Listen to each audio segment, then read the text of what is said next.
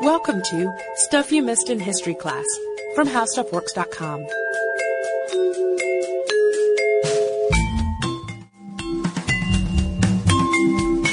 Hello and welcome to the podcast. I'm Deblina Chakraborty. And I'm Sarah Dowdy.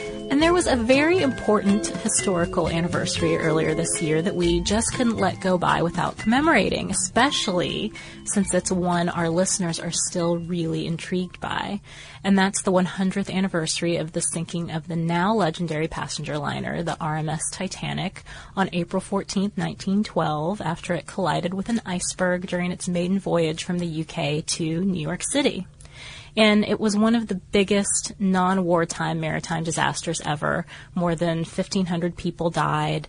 And so it really continues to haunt people and fascinate researchers who are still examining artifacts and unraveling the stories of the people who traveled on this ill fated ship. And so, of course, there was a lot of coverage because of all that fascination, even some news, which we're going to be discussing in a bit, and events to commemorate this anniversary too, including a memorial cruise aboard the MS Balmoral cruise ship, which retraced the Titanic's exact route and gathered on the deck at 11:40 p.m. on April 14th, which was the time the Titanic hit the iceberg 100 years ago, and held a memorial service. And according to the Daily Mail, about 50 of the 1,300 people who were aboard this memorial cruise had a direct family connection to the Titanic, including relatives of the ship's doctor and relatives of, of some of the passengers.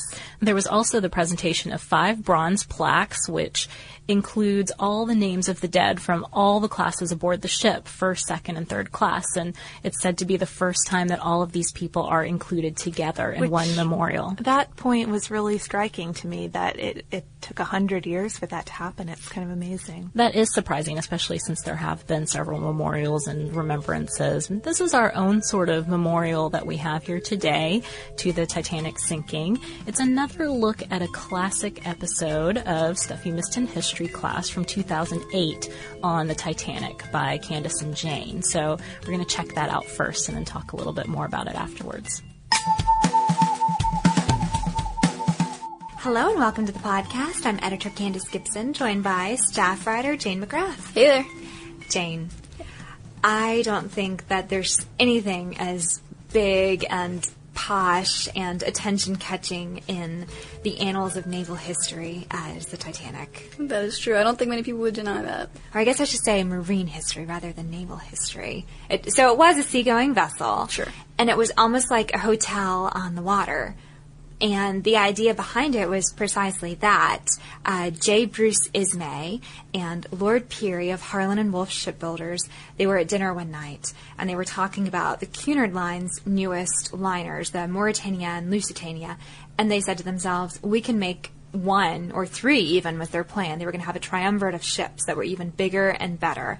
The Olympic, the Gigantic, and the Titanic. That's right, and they wanted to make these not only fast, like the Cunard line, but but luxurious and, and attractive for, for the you know the aristocratic uh, passengers to spend you know a pretty penny to go on. Exactly. The idea being that the more comfortable and luxurious the ship, the longer distance people would be willing to travel. And so they weren't just selling, you know, a a couple dollars worth of tickets to people. We're talking about a first class ticket that in today's dollars is equivalent to about $43,000 to about $80,000, which is Wow. a ton of money. I mean, I don't even know people who spend that on airfare, you know, flying halfway across the world. That's a good point. Maybe Yeah. you do. If you do, write me because I want to travel with you. so then, what made the Titanic so special? Well, it's interesting because it was so incredibly lush, and you know the first class passengers, you know they were they were used to being treated nicely, but not as nicely as on this uh, as on this ship. I mean, they had such uh, they they had a squash court, I think, in that you mentioned in the article, and uh, what else did they have? There's a gym. There were Turkish baths. Yeah, and- that's true. And, And these things were amenities that people had to pay a little bit extra for. But you bring up an important point about the first class and what they had access to. And, and I'm sure that all of you know this, but there were three distinct classes on board the Titanic first, second, and steerage. And so it's really important to sort of go ahead in your mind as you're picturing the Titanic and the, I think the nine different deck levels of it, mm-hmm. that it was very stratified. There were places that first class were permitted to go. I mean, they could go anywhere they wanted, really, because they yeah. paid that much, but they weren't going to wander down to steerage cabins. but then the third class was pretty much restricted to the bottom of the boat, second class sort of in the middle. And this was such a gigantic ship that it required some really special engineering to make it go. And I'm not going to lie to you. I'm no engineer. I'm not going to profess to know everything about horsepower, et cetera, et cetera. But I do know that it had two giant engines that were about four stories tall and these two three blade propellers that were like 23 feet across and so that's big. and it enabled the ship to go about 24 knots. And that may sound slow to us today, but back then it was really fast. That's true. And that put it in the running against the Cunard line, which is the ships that they wanted to compete against. And it was faster than them, but it sort of broke down in the process. But we'll get to that in a minute. Yeah, it's interesting you mentioned with the class distinctions. You know, that might strike our modern sensibilities as, as classism, which I, yeah, it is. But uh, it's interesting to notice that um, the third class were even treated maybe even better than other ships um, of the time because they had their own enclosed rooms, and that was kind of a luxury in itself. It was. A lot of them didn't even have that where they were coming from, and. Yeah.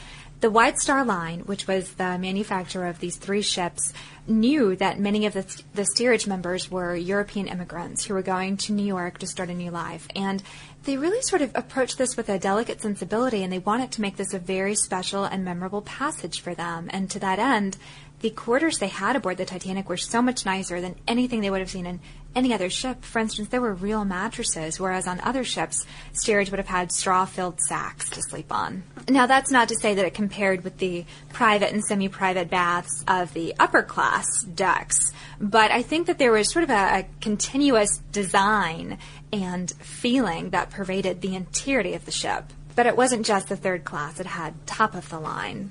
It was everyone. That's true. If you look at the China and, and everything, like they had this, the whole ship had this sort of airy design to it with palm trees, everything was lush. And, you know, they wanted to promote this, this luxurious atmosphere so much that if you look at, like, the decks, they didn't want to clutter them up too much with even safety equipment, for instance. Fatal mistake. Yes. So we have these wide open swaths of gleaming wood decks, and Thomas Andrews, who was the ship's designer, he designed this ship to be unsinkable. And it's interesting too. I mean, you look at the, both the engineers and and the passengers aboard were pretty confident. Um, just the sheer size of tit- the Titanic, it was so gigantic that they felt really comfortable there. That you know, it was a safe ride. Sort of like when you're in a Volvo station wagon. Yeah. Nothing, nothing can harm you. It's just so large. That's true.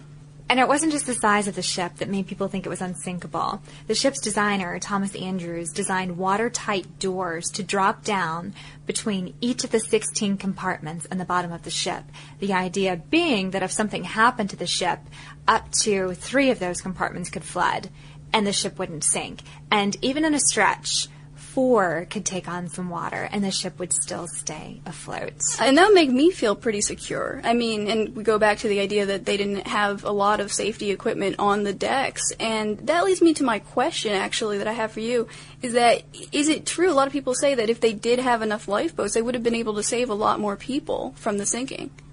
That sadly is fiction. Really? Yeah, and it's funny because that's a point that people really harp on and attach to is that there were not enough lifeboats to save everyone on the Titanic. I think people really latch on to this idea because we would like to think that history could be changed if there were more precautions. But the fact of the matter is there were so many things that went wrong with the Titanic even before it picked up passengers that I think it was doomed to sink from the start. That's right. Even if you look as far back as the construction of it. I mean, people say that um, the constructors used substandard iron even in, in the materials to use to make to make the ship, and uh, and even the the um, technology, the Marconi wireless telegraphy, it, it, was seen as maybe too cutting edge because a lot of people out there on the boats they didn't know how to use it necessarily or to to decipher it. Right. So when the Titanic was sinking and it sent out its distress calls, people couldn't interpret it. It was like speaking a, a, totally different language.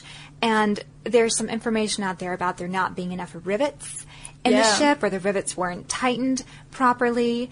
And we know for a fact that it only underwent about six or seven hours worth of testing. And I think it turned once or twice, but it was never even sailed at its top speed. Mm-hmm. And what's more, a lot of the crew didn't get on board until an hour or so before the passengers did, and they weren't even told what their jobs were until after they got on the ship. So, how can you be a proper lookout for a ship when you haven't been trained in that post? That's true. It doesn't leave a lot of time for training. And also, if you look at the the design of the the ship, even um, I read that the rudder was actually kind of an old fashioned design, and it was um, smaller than the, even the competition's rudders, and so this made it so the, the the ship itself was a little less maneuverable, and they couldn't shift out of an emergency situation as fast as they should have. So when you have something that large, it's like if you're you're driving an RV and all of a sudden you're you're nearing a stop sign, you need to know ahead of time that you need to go ahead and start braking slowly. You can't just slam on the brakes and expect things to do okay. It's not like, you know, my itty bitty Honda Civic where I have enough time to do that. The Titanic was the same way. If they saw something in the water that they needed to avoid, an iceberg, they had to think about it a couple miles ahead. Mm-hmm. And the same goes for turning. You still need, you know, a bigger radius to turn something that large. Yeah. And one of my favorite points about how ill prepared the Titanic was for this voyage, and this just smacks of conspiracy, is that J.P. Morgan was one of the big financial backers. And there's some recent evidence lately that he kept encouraging the shipbuilders to use cheaper and cheaper materials because he wanted as much bang for his buck as he could get Scandalous. scandalous. Well, here's where it gets even juicier. He was supposed to be on the maiden voyage, and then just a couple of hours beforehand, some uh, business came up, and he didn't ride. It's a little suspicious. I know, I know. But all that aside, back to the lifeboats in question. So, I'm going to give you guys some numbers just so you can help visualize it. And I wanted to clarify, too, that there are so many numbers out there when it comes to the Titanic because Parliament conducted an inquiry since it set sail from England. But the U.S. Senate also conducted an inquiry. And that may sound kind of funny, and it kind of is. One of the senators, Senator William Smith, knew the captain of the Titanic. John Smith, and he'd sailed with him before and thought he's such a good captain. How could this have happened? And so the Senate got involved too. Again, kind of marking conspiratorial. So did they different investigations come up with different res- different results? No, just about the same thing, but the numbers are a little bit different. Mm-hmm. So we know that there were enough lifeboats to hold 1,176 passengers, and that's only if they were filled to capacity. So on board, again, numbers from the U.S. Senate, we know there were 2,208 people and 899 crew members. So even if you're doing the math that fast, you know that's not enough. You can't get all those people into boats. And the reason why they had so few lifeboats on board, 16, mm-hmm. is that the Board of Trade was the governing body that set the rules for ocean liners at this time. And the number of requisite lifeboats for ships up to 10,000 tons was 16. Well, the Titanic was 45,000 tons, but no one had bothered to sit down and do the math and say, we need this many more lifeboats to accommodate that difference. So the Board of Trade's regulation sort of went up to it was sort of an old-fashioned maximum. They weren't sort of expecting something as big as the Titanic needing a regulation. Exactly. And you hit on the point earlier, Jane, when you were talking about not wanting to clutter up the decks. I think that Titanic's builders and designers conveniently misinterpreted the guidelines. They could have filled in the number they needed, but they didn't because they wanted their, their decks to look shiny and open and clean. But, okay, so you asked, mm-hmm. could everyone have been saved if there had been enough lifeboats? Yeah, did it matter?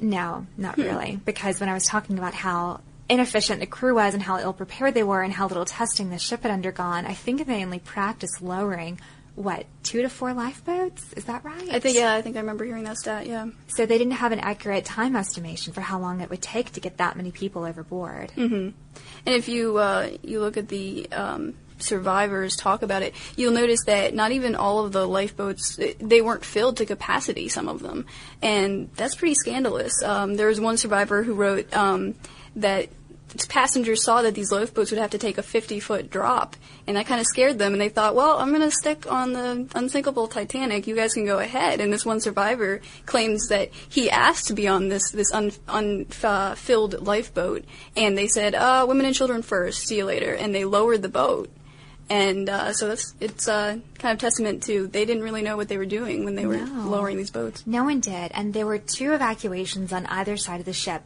And one of the people conducting the investigation on one side said women and children 1st mm-hmm. The guy on the other side was letting anyone who could get in get in.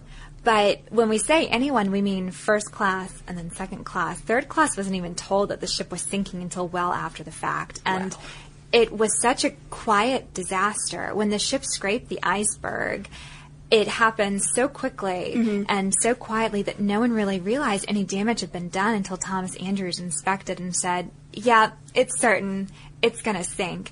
And it's sort of scary to think about the panic that must have ensued down in the steerage decks because even if people saw water filling up their cabins, like we said, they weren't allowed just free roam over the ship like the other class passengers were. Can you imagine them just getting lost in the bottom as, you know? Yeah, I imagine there'd be riots and, and you know, fights all over the place. It was crazy. Yeah. It was, I mean, it was essentially struggle to survive. Mm-hmm. And later on, when White Star Line sent out rescue craft to search for the bodies or any survivors, they got really confused because they saw so many corpses wearing garments of first class passengers, but essentially crew and, and steerage had raided the cabins and put on whatever they could to stay warm.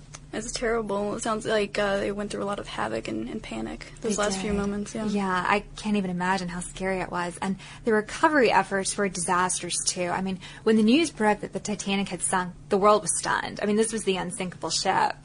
And I think it took nearly a week to even compile a list of all the survivors and all the deceased. Sure, and it, it sort of captures the imagination even to today. I mean, pe- people are obsessed with knowing what actually happened. You know, um, people, they have deferring historical accounts, who's to blame, and, and it's it's a pretty intense debate all around the board, and people are obsessed with the story of the, Tita- the Titanic.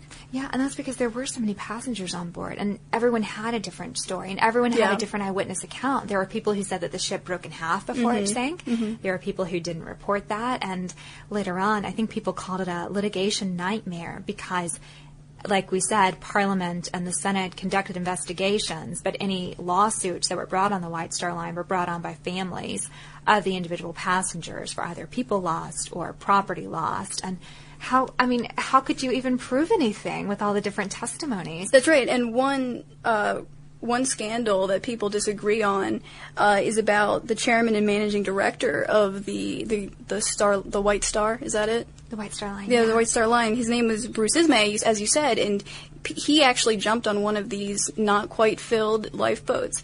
And um, people say, "Oh, what a coward! Like he took someone else's space." When really, like it, it, would not have been taken by by another person. At least some organizations, like the Titanic Historical Society, tried to defend him and say, like he had a wife and kids, and no one else was around, and he just took his opportunity to save his life. And otherwise, he just would have been, you know, sunk with the ship.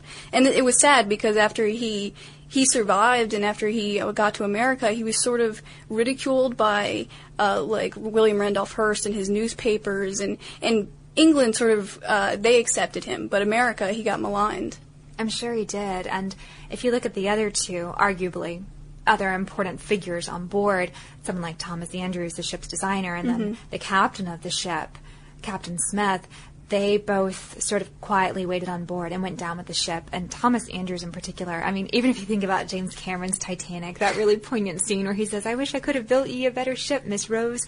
That really is sort of how it happened. Not with mm-hmm. Rose necessarily, but he didn't put on a life vest and he sat in one of the first class lounges and mm-hmm. just quietly waited. And it's just so eerie. Even today, if you go and you look at pictures of artifacts that have been um, like photographed underneath the surface of the water sure, or artifacts that have been brought up. Like one of the most haunting things I saw, the, um, there's a traveling Titanic exhibit called Titanic Aquatic, and you can see all these things that RMS Titanic has recovered, that and particular society, and they have sole ownership over the shipwreck. And one of them, it's just um, it was a china hutch that went down and it was made of wood mm-hmm. and it had these porcelain au gratin dishes in it. And over time, the wood from the china cabinet disintegrated. But the au gratin dishes were left perfectly stacked in neat little rows, and that's how they are right now in the display. They're stacked in neat little rows, and it's so creepy. That is fascinating because like the rest of, of the Titanic, you just see like even the exterior of the ship underwater. It's it's really creepy to see because of what what the pressure and the water has done to it. Um, but to see something that has survived that, is, that's really weird. It is, Yeah. and I know what you're talking about. Like if you see pictures of it, and you see this sort of like weird seaweed thing sort of waving in the water off the ship's rails. Yeah. Um, archaeologists have a word for them. They're called rusticles because essentially all these little tiny microbes underwater are just feasting on the ship, and they suspect that in another, I think, like 50 to 90 years' time, the ship's just going to collapse and implode in on itself and it's going to be over. So there's a lot of argument right now about whether or not we should actually raise what's left of the hull. That's that's really interesting because I mean, as someone who's fascinated with the story, I of course like I want to be in support of like bringing it up because I don't want to see such an interesting artifact of history destroyed just by you know nature. And I think I'm going to take issue and be on the other side. Really? I mean, and not even just to play devil's advocate. I, I Mm-hmm. really feel that that's where it belongs because even in the recovery efforts of, of those bodies, not all of them were brought up. And a lot of the steerage and crew members that were recovered, their bodies were actually tied to iron rods and thrown beneath the water. So they were, in essence, buried at sea. And so I think that, you know, that's where the ship belongs too. It's sort It's of a good argument. and homage to them. Yeah, So- that's true. So it's always interesting to revisit a past topic, especially when it's one that we still get requests for And all we the really time. have. I mean, I think since the beginning of this year, we've been hearing, what are you going to do for the 100th anniversary? You guys should do a Titanic episode. And uh, we've always said, well, we've got one in our archives. But there is some new information to this story. It's worth an update. Yeah, there is some recent news to this. I feel like we're always bringing that up when we do these update podcasts, but we did mention the news in the intro to this podcast, and so we should deliver on it now. It was very conveniently timed to the anniversary, and it involves newly released photos that were taken in 2004 during an expedition by Titanic wreck discoverer Robert Ballard. They were originally featured in Ballard's book about the expedition, but they were cropped at the time when they were shown there. So this was the first time that the uncropped versions of the photos were released, and they show a coat and boots lying next to each other on the ocean floor at the shipwreck site. It's actually kind of poignant. Yeah, and James Delgado, who is the Director of Maritime Heritage at the National Oceanic and Atmospheric Administration, NOAA, told the Daily Mail, quote, these are not shoes that fell out neatly from somebody's bag right next to each other. And he went on to say that the way these items are laid out, you know, the coat and the shoes right next to each other, makes a, quote, compelling case that it is where, quote, someone has come to rest. Uh, so, yeah, you probably saw a lot of headlines about that recently. And Delgado was the chief scientist on a 2010 expedition that mapped the entire wreck site. And he believes that these items do point to the probable presence of human remains buried under the sediment in that spot. And uh, so there could continue to uh, be new research, and this could continue to add insight to the stories of the people who were lost aboard the wreck. He also said that this find uh, or this you know this photo they it really points to the need to preserve the wreck site which has been hard to do since it's in international waters uh, although the site did come under UNESCO protection this year so that's good news we also have some other random Titanic news of a more romantic nature than human remains, if, if that strikes your fancy a little better. It's also interesting, uh, especially for those who are fans of James Cameron's Titanic movie. In April, Discovery News published an article about the real Titanic love story, which discusses the life of an Italian immigrant named Emilio Portaluppi, who might have provided part of the inspiration for the character of Jack Dawson in Cameron's movie. And incidentally, there is a grave for an actual J. Dawson, which people have speculated about. I mean, you can imagine. But Portaluppi's story is apparently quite similar to the story of Dawson's character in the movie, and particularly in the love department. So Portaluppi, who is said to be a well-respected stonemason who had immigrated to America in 1903, was on his way back from a visit back home to Italy when he ended up totally by chance on the Titanic. He was originally supposed to have been on another ship, the Oceanic II. How he got on the Titanic is sort of the crux of the matter. He was invited aboard the ship by the Astors, a famous wealthy American couple. Um, John Astor IV was a millionaire from one of America's wealthiest families, and the couple apparently wanted wanted Portaluppi to work for them, wanted him to uh, use his stonemasonry skills at their villa in Newport, Rhode Island. Yeah, they were on their way back from vacation in Egypt, I guess, and they were kind of like, "Hey, hop on, come was with their, us." their honeymoon, wasn't mm-hmm. it?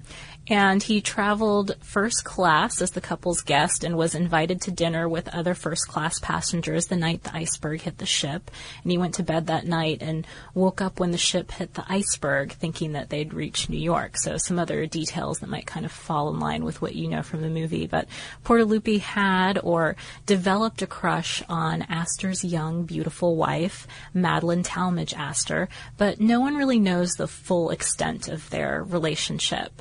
We know about the crush, though, because unlike the movie character he's said to have inspired, Portaluppi survived the Titanic sinking and lived to the ripe old age of 73. He died in 1974, and no one really knows for sure how he survived, though, because he gave different versions of his story. He sure did. In, in one, he put on a life belt and jumped 50 feet into the water where he swam to a cake of ice and managed to stay afloat there until he was eventually rescued by a lifeboat. In another, he fell in the water trying to board a lifeboat and swam for two hours before he was rescued by Lifeboat 14, which was the boat that Lady Astor was on, and I think one of the last lifeboats to get away.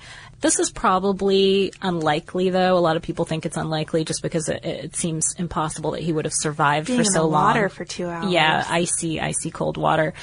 Uh, some believe, however, that he may have escaped by disguising himself as a woman because of the women and children edict, the women and children first edict that uh, Candace and Jane discuss a little bit. He was first listed as Mrs. Portaluppi when the names of the rescued were transmitted initially. So this is, I mean, maybe. Maybe. I can see why people think this. Whatever happened with Portaluppi, though, Lady Astor's husband did not survive, but uh, she and Portaluppi never got together after the wreck. I mean, that's understandable, I think, a pretty traumatic Right. experience. She did remarry, and he may have married as well, even though he was already married at the time. Yeah, he was already married before the the Titanic trip. Lots of stories like this on fates of survivors, um, including the iceberg. Some I saw an interesting news story this year also about what people thought happened to the iceberg and kind of the background behind Oh, it. and whether there are little pieces of it left, and Right, or that it probably didn't survive past 1913 because the waters around it in the Atlantic were too uh, warm. So, always plenty of things to investigate here about the Titanic sinking, and always uh, new things that are coming out about it. As we said, I think there's even a Titanic 2, a new Titanic ship that's being built, or, or at least a project that's been conceived of. a reproduction. Yeah, so there might be a better, newer, safer version of the Titanic that comes out by 2016, I think. Would it be marketed for cruising? I, I think it is going to be a passenger ship. Wow. Yeah. well, we'll Don't quote me on that, but we'll certainly um, be looking for more stories about that. Yeah, if you have any favorite Titanic developments or discoveries that weren't discussed in the classic podcast and weren't discussed today, feel free to write to us. We're at historypodcast at discovery.com and you can look us up on Facebook and we're on Twitter at Missed in History. And we also have a Titanic article, don't we? We do, written by Candace Keener herself, and you can find that by visiting our homepage at www.howstuffworks.com.